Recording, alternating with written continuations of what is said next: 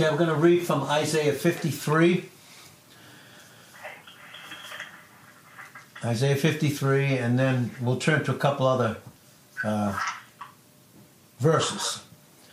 Okay, Isaiah 53, verse 1 says, Who has believed our report, or our teaching, or our doctrine? And to whom is the arm of the Lord revealed? This is revealing the Trinity when it says, Who has believed our teaching? And to whom the arm of the Lord is revealed, the arm of the Lord is Jesus Christ. And he, it says, will grow up before him as a tender plant, as a root out of dry ground. He has no form nor comeliness, and when we will see him, there is no beauty that we should desire him. And really, what it says in the original is the thing that's heard, who has believed it? The greatest thing that's ever been heard, who has believed it? Verse 3 says, He is despised and rejected of men, a man of sorrows, meaning he was lacking men of distinction as his supporters. There was no one in the world who was of any of any importance as far as the world was concerned that would support him at all. And it says, We hid, as it were, our faces from him. He was despised, and we esteemed him not. Surely he has borne our griefs. And this is a picture of God's view. God has viewed his son as the vicarious, and the word vicarious simply means one who suffers for another or one who suffers for the sins of another. So the Father views him as the vicarious Redeemer. So that's why it says, Surely he has borne our griefs and carried our sorrows. And that's a beautiful thing to think of this morning that he's car- he carries, has carried, and he still carries our sorrows. Yet we did esteem him stricken. And this, of course, this is not God speaking this to the church, the bride of Christ. This is He speaking this to the nation of Israel, but we can glean from it like we, we will this morning. So we esteemed him stricken, smitten of God, and afflicted. But he was, he was wounded for our transgressions. He was bruised for our iniquities. The chastisement of our peace was upon him, and with his stripes we are healed. All we, like sheep, have gone astray. We have turned every one to his own way, and the Lord has laid on him the iniquity of us all. In other words, the Hebrew says that every person outside of Christ all of us in our former state of being unsaved, and all of Israel were living in rebellion. They were rebels and implying a revolt against the sovereignty of God. He was oppressed and he was afflicted, yet he opened not his mouth. He is brought as a lamb to the slaughter, and as a sheep before her, her shearers is dumb, silent, so he opened not his mouth. He was taken from prison and, and from judgment, and who will declare his generation? For he was cut off out of the land of the living. For the transgression of my people was he stricken. In other words, what was laid on him, all of that that was against God was laid on him and caused to meet or to go onto him. And it says he made his grave with the wicked and with the rich in his death, because he had done no violence. Notice this it says, he, he, he did no violence, neither was any deceit in his mouth. In other words, his, he, he was the Son of God, and as God, he could never be tempted with evil. In James 1, verse 13, he can't even look on it. In Habakkuk uh, 1, verse 13, he can't even look on evil. But even in his humanity, his humanity was impeccable, which meant that he was not even capable or even liable of even being tempted to sin. That's what it means. There was no vi- he had done no violence, and neither was any deceit in his mouth.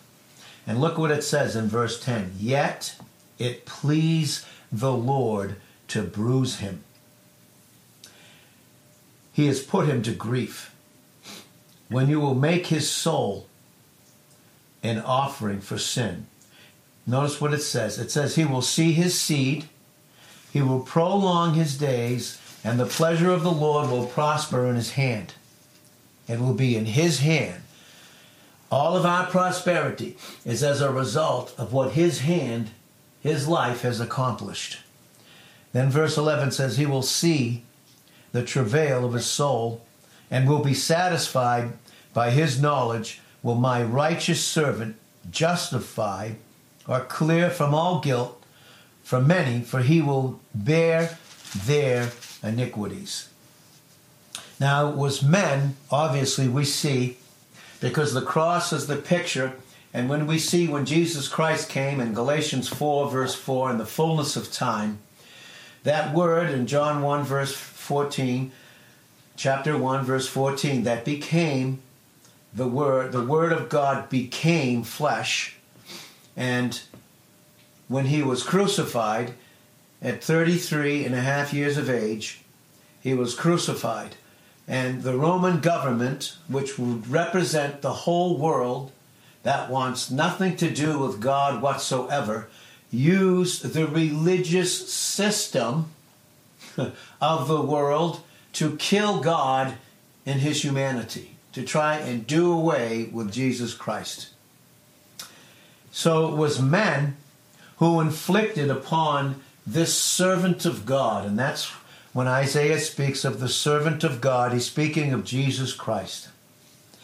And it was men who inflicted upon the servant of God such crushing suffering and such deep sorrow. But, the, but as the Hebrew brings it out, it was the supreme effective cause of God Himself who made the sin of man become subservient to God, to his own pleasure. Think of that. He would use what Satan would mean for evil, the way he did with, with Joseph in Genesis 50, verse 20, God would use for good. He made the sin of man in killing his son become subservient to him in terms of God's good pleasure, even towards those that killed him. That's what it means when it says, It pleased the Lord to bruise him. And it was God that was in his predeterminate counsel and foreknowledge. It, God was the effective cause behind even using, not causing, but using the sin of man. Because it was in his perfect pleasure. It had to do with his perfect pleasure it had to do with His perfect will, and it had to do with His perfect, predetermined counsel. That's why Revelations uh, 13, verse 8 says that He was the Lamb slain before the foundation of the earth. God knowing in His foreknowledge what men would be like before He created them. And obviously, before He created man, there was the Lamb that was already slain before the foundation of the earth. The works in Hebrews 4, verse 3 were finished from before the foundation of the earth. And we are, and it's Him that causes us to even walk in them in Ephesians 2, verse 10. But it was the predeterminate counsel and foreknowledge of God. The suffering of His servant was to be to Him, was to be to Jesus Christ the way to glory, the way to his glory. You'll see that in Philippians chapter 2, verses 6 through 11. It explains it, and it's the Greek calls it the kenosis chapter, where God became a man, was not ashamed to be to put on humanity, perfect humanity, to be the sin sacrifice in 2 Corinthians 5, verse 21. but it was the, the, the way for him as the Son of Man. It was the way of suffering was was to the way of his glory. And this way of his through suffering to glory was to lead to the establishment of a church of the redeemed. That's what Jesus was speaking to Peter in Matthew 16, verse 18, when he asked him in Matthew 16, verse 15 and 16, Who do men say that I am? And then he said, Who do you say that I am? And Peter said, You are the Christ, the Son of the living God. And Jesus Christ said to him, Flesh and blood has not revealed this to you. See, flesh and blood can't reveal anything of God to us. We cannot depend upon ourselves for anything of the work of Christ, who He is, and what He's completed. Nothing we can depend on in ourselves. It has to be the Holy Spirit who takes the things of Christ and continues to show them unto us to keep us out of the only way that we could perform outside of Christ, and that would be to use the flesh. And God, of course, won't be interested in any of that, and neither will we when we are in his presence. But really what it was that was it was this way through suffering to glory that would lead to him himself would be the one that would establish a church of the redeemed because it would all come from him. It's who he is in his person and what he has accomplished. And as far as being our Redeemer, our Savior. So he himself, Jesus Christ himself, would be the fulfillment of the divine plan of salvation, which he, he and he only is the ever living one. And this is what it says, and this is a beautiful point. He is not only the only one who fulfilled it as the ever living one, but what he already fulfilled, he is the one who is ever working in us what has already been established for us as his redeemed. He is the one who will carry it through in each of our lives to completion. He's the only one. We've said these verses many times, many, many times. In Job 23, verse 14, he performs the thing that he requires. He requires us to receive the performance of the ever living one and the ever working one. That's why Job said in Job 23, verse 12, I have esteemed his word more than my necessary food. Think about it. I esteem his word more than my necessary food. And the reason he esteemed it was because he was going to live and feed on and receive the performance of the ever living, of the ever working one in and through him. That's why, even in that great kenosis passage of Philippians 2 6 through 11, we go right into verses 12 and, and 13, where it says to work out, work out your own salvation with a reverence and a trembling, because it is God which works in you. Who is God that works in you? It is Jesus Christ, the ever living, the ever working one. And when we think about it, when we even think about the marriage supper of the Lamb in Revelations 19, verse 9, the supper, the marriage in 7, the marriage in verse 9, he serves us what will be happening for all eternity. For all eternity, He will be serving us. That's why He put on humanity, not just to become the sin sacrifice for us, as we said in 2 Corinthians 5, verse 21, but a body that He could always identify with us he became us. Think about it. In Hebrews 2 9, all the way through to the 18th verse, He became us. It behooved Him to become like us. And that's why in Hebrews 2, verse 11, both He that sanctifies and them that are sanctified are all of one. And that's why he, as the ever living one, put on humanity to be one with us in every single thing that we would go through. He bore every single one of our sorrows, and he carries us, having borne them, in, in through his intercession, even now, as he intercedes for us. When we are in these fragile clay job little bodies that we have, as we get older, they seem to be wearing out more and more. Talked to a good friend of mine, and he said, Yeah, the older we get, these bodies, they seem to be wear, wearing out.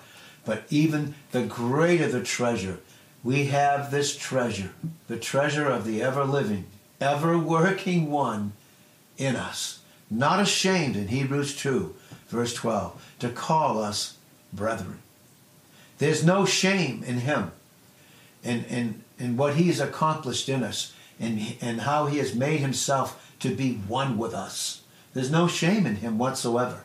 Should there be in us? Should there be? Well, every single thing that God would accomplish would spring only from his Son, as we said.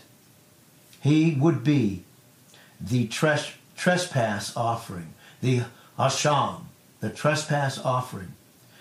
And here, it ha- in Isaiah 53 especially, it has a sacrificial meaning. The sacrificial meaning is the fact that it was paid by the soul of the servant of Him, Christ Himself, submitting to a violent death.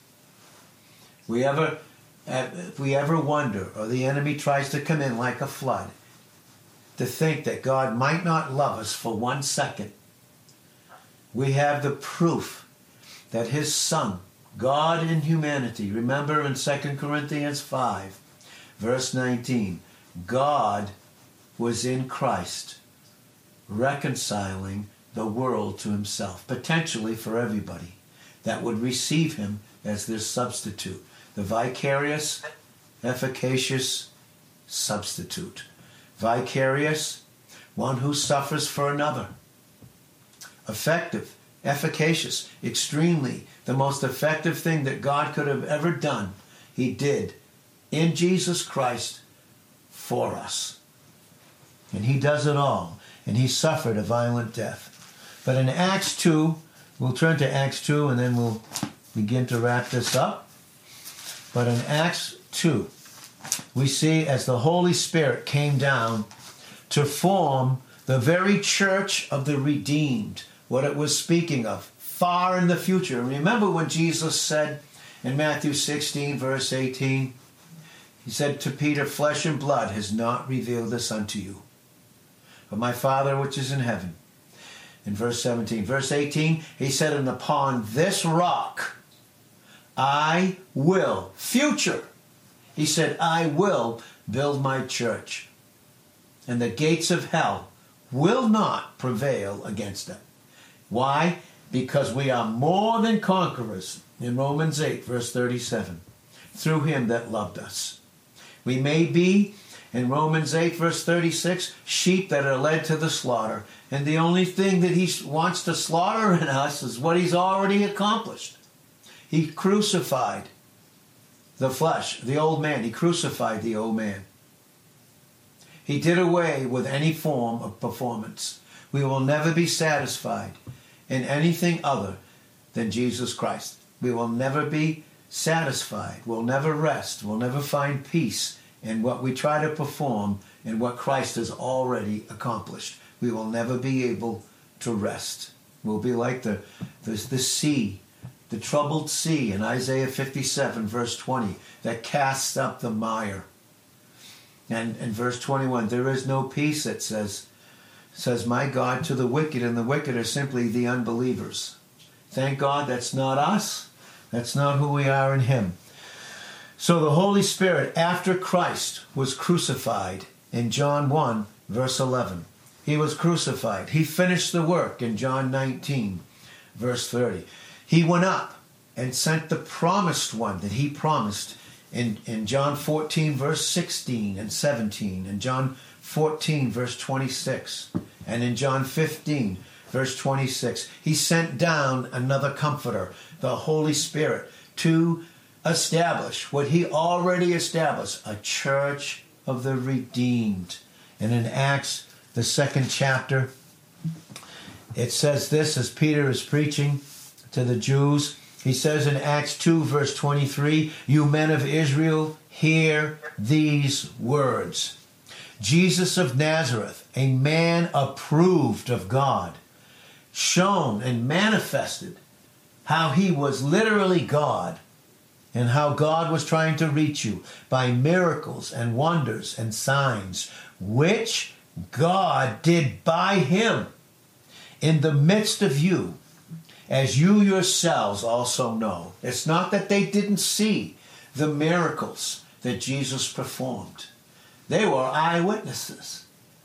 Some, out of ignorance, rejected him, others, knowing he was their Messiah towards the nation of Israel, rejected him, just like people do today. They know him as the only Redeemer. I can't even imagine. Thank God. I thank God that I don't have to be that way.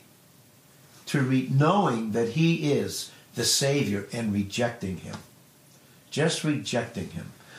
But in Acts 2, verse 23, it says, Which God did by him in the midst of you, as you yourselves also know. Him being delivered by the determinate counsel. That's what we were talking about in Isaiah 53. He was delivered by the determinate counsel and foreknowledge of God. Yes, it was men. Yes, it was the world system apart from God and the religious system trying to do for God apart from God, who crucified God in his humanity. But yet, God was the effective cause behind everything that they were doing to his son. That's why it pleased him. Can you believe it? Pleased the Father to bruise his son. Verse 11 in Isaiah 53, it says, He will see, he will see the travail of his soul and be satisfied. Think about it. God is satisfied with everything about what Christ has accomplished for him, for his Father, and for us. He's completely satisfied. God is completely satisfied with Christ in us. And we will never find our satisfaction outside of where God rests, of where He is pleased.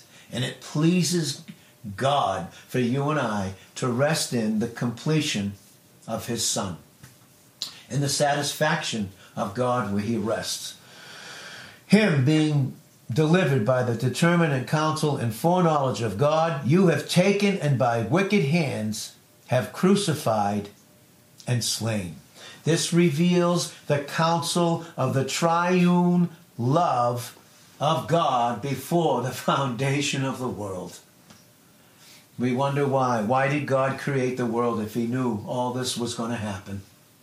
Well, I think you and I will be thanking God for that. We can thank Him now, but just think about all eternity.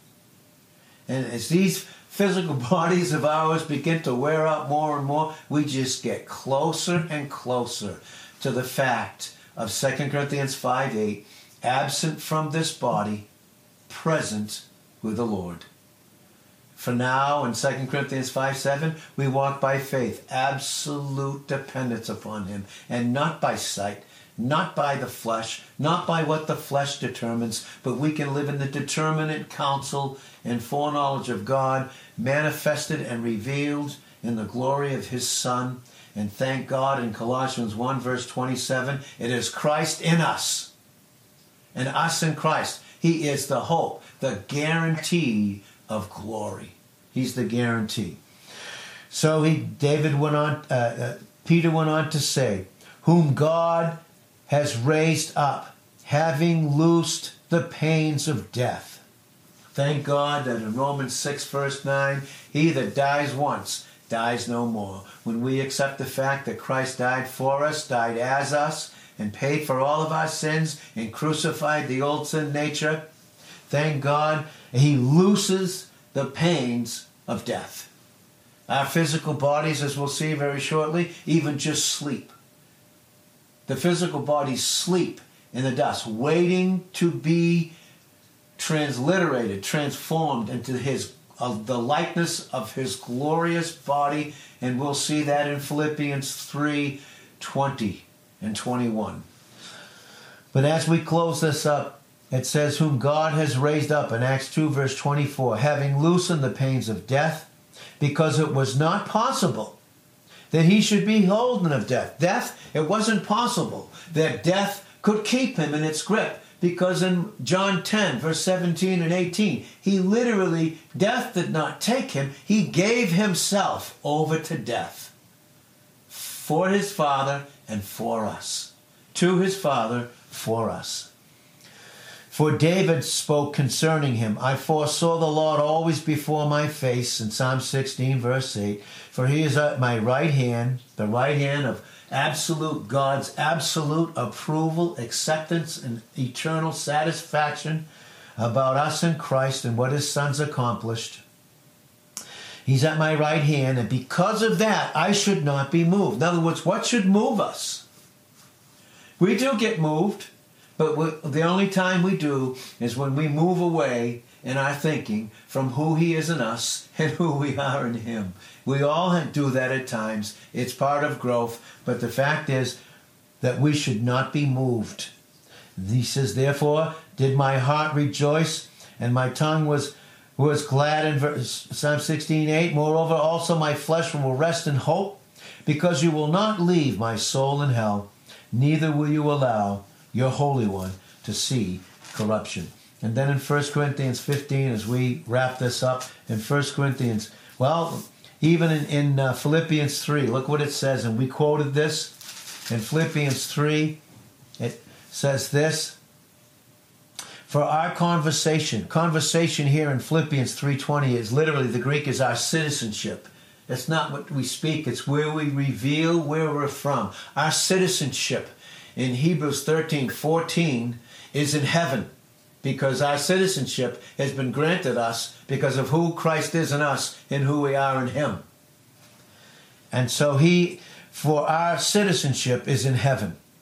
Everything about our life is, a, is in heaven, not here on this earth. From where also we look for the Savior, the Lord Jesus Christ. Look what it says in verse 21.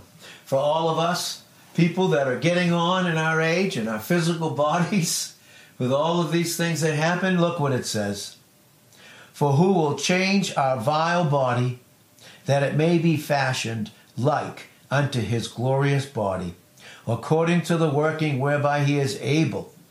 He is able, think about that. He is able even to subdue all things unto himself. And then in 1 Corinthians 15, where Paul is teaching these Corinthians about what God's going to do because of Jesus Christ and what he's accomplished and where this should build all of us up. And as we are still in these fragile clay jars groaning in Romans 8 23 to 28 we are groaning in these physical bodies waiting for the adoption of sons. And we're there positionally but we're crying out and groaning. The whole creation groans to be released and, and to have the redemption of this, this prized possession, which is our, our physical bodies. And Paul goes into it in 1 Corinthians, the 15th chapter. And it's really amazing how he says it in verse 34. He says, Awake, awake to righteousness and sin not, for some have not the knowledge of God. I speak this to your shame. But some will say, How are the dead raised up? Their physical bodies. And with what body do they come? He says, You fool, you, you're, you're ignorant, you're untaught. That which you sow is not quickened or made to be alive, except it die. And what he's teaching is listen, when we receive Christ, the fact that he died for us, died as us, and paid for our sins, he that dies once dies no more. We have been quickened. We have right now eternal life in the treasure of who Christ is in us residing in these fragile clay jars. That's what keep these jars even going, uh, to waiting for that redemption. And Christ is that very eternal, He is our eternal life in 1 John 5, verse 11. So he says, You unlearned, you uninstructed, that which you sow is not quickened or not made alive except it die. And that which you sow, you sow not that body that will be, but bare grain. And he goes on to give examples. May, some may be wheat or some other grain. But look what it says in verse 38. But God has given it a body as it pleased him. I want you to think about that.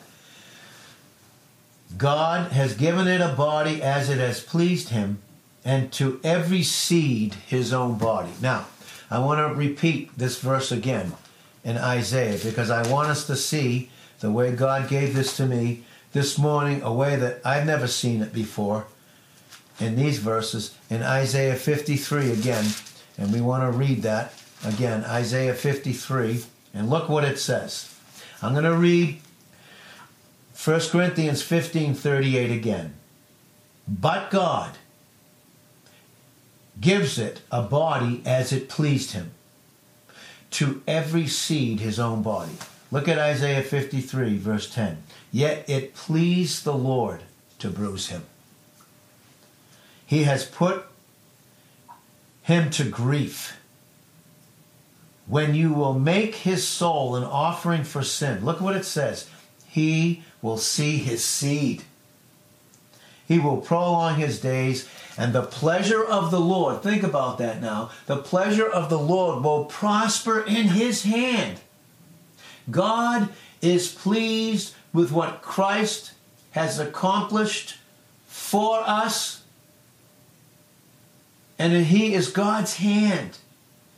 And He resides in us. God is pleased. There's nothing left for us to do but to continually receive from the hand of Jesus Christ, even as He intercedes for us in Romans 8, verse 34. He intercedes for us and comforts us in this intercession in Hebrews 7, verse 25, in Hebrews 9, verse 24. But God gave it, gives it a body. Why did Jesus Christ? Why did he give himself over to death? Why did he put on a body? To be beaten beyond recognition. In Isaiah 52, verse 6. To be beaten beyond recognition. So that you and I could have a body, a brand new body, just like his, to fit us for the place where we will be with him because we will be like him for because we will see him as he is. And in 1 Corinthians 13 verse 12, we will see him as he is. And in seeing him as he is, we will see ourselves in him for all eternity. But it can be our privilege right now. He gave him a body as it pleased him, and to every seed his own body we got we are to get.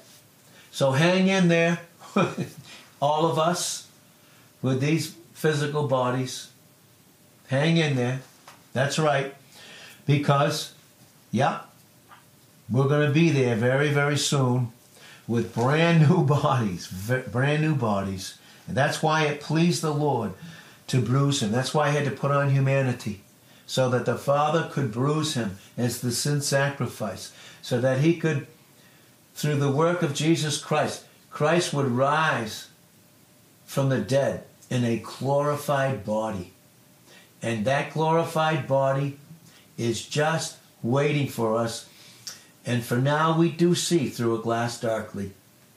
In 1 Corinthians 13, verse 12, but then face to face, we will be facing him with brand new glorified bodies, and we will be seeing him face to face. That means continually learning about who He is in us and who we are in Him instantly for all eternity nonstop.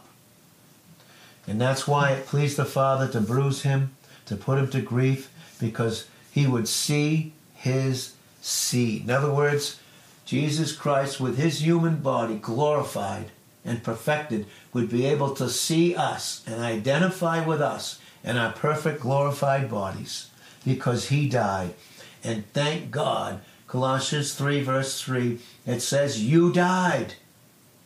You died, and your life is hidden with Christ in God. For Christ, who is our life, when he is manifested, is going to be a phenomenal thing for us in Colossians 3, verse, verse 4.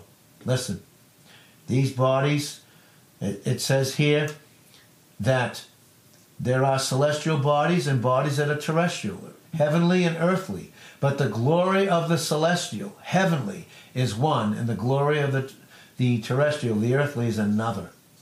There is one glory of the sun, and another glory of the moon, and another glory of the stars, for one star differs from another star in glory. And I want us to think of this what we have in Christ, what He's made us to be.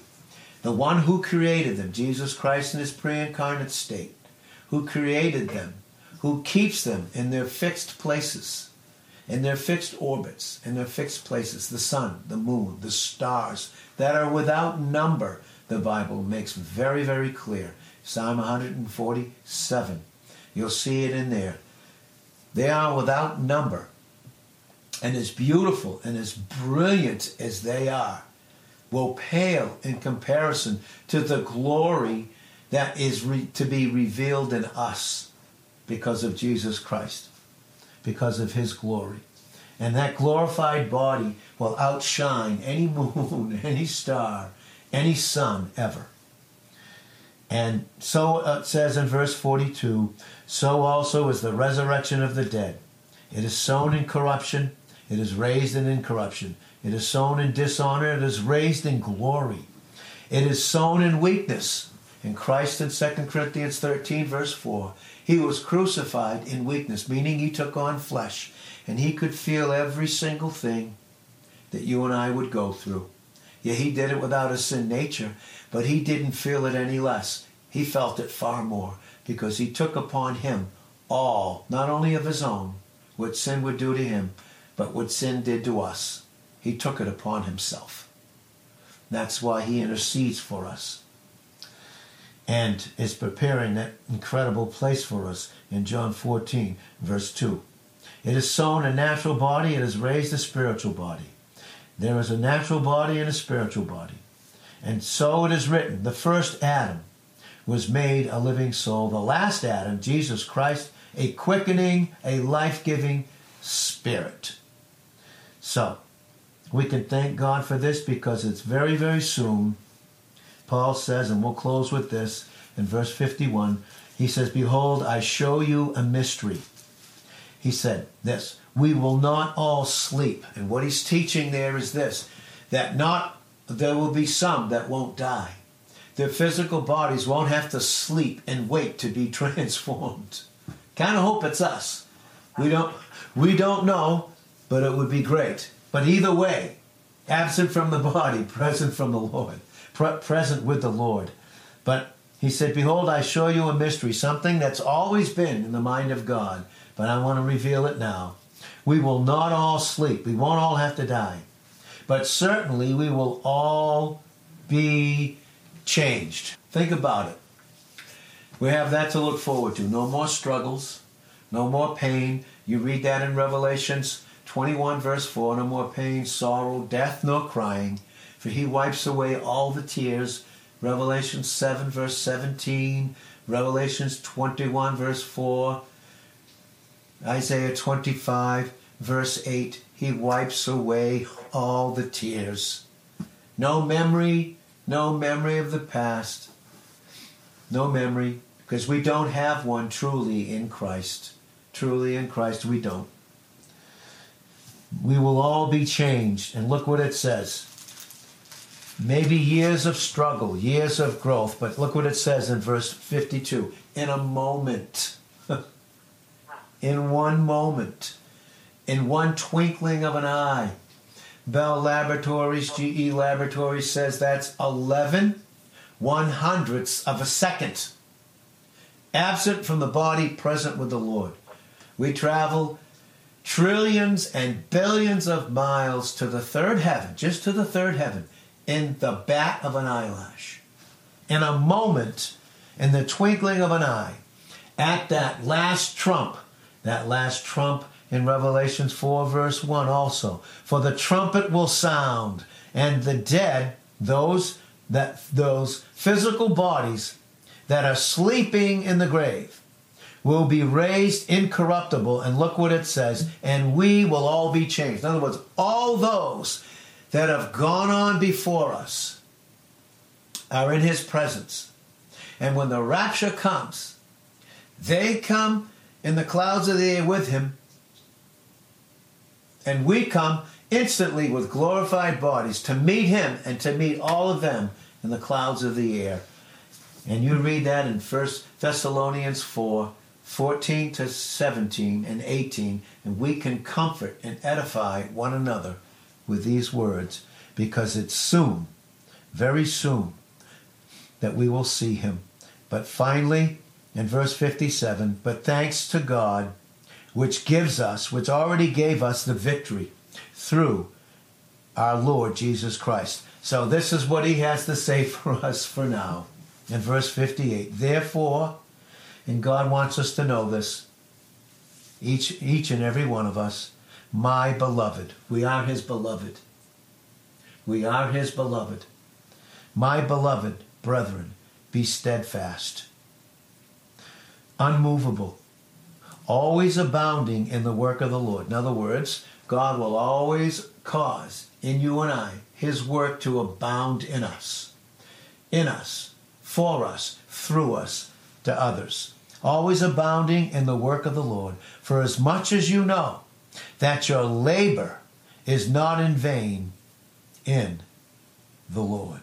Yet a little while, yet just a little while, and Jesus said that in John 16 16. He said, just it's just a little while. I think he said it in, in 14 19 of John also. He said, just a little while. It's a little while. A little while. Absent from the body, present with the Lord. Just a little while. Yet a little labor, and all will be over in the pure glory and in the love of a God in Jesus Christ, ours established as those, that church, that, that body of His that has been redeemed. So, Father, build us up with the truth of your word this morning, and only you can do that. Only the Holy Spirit can take these words and cause them us to be edified. That's why Paul said in Acts 20, 32, he said, I commend you to God and to the word of his grace, which is able to build you up and to give you an inheritance among all those that have already been made holy, being set apart in Jesus Christ. So, Father, we thank you for that. Thank you that the labor, the growth, the struggles are not in vain. They're not.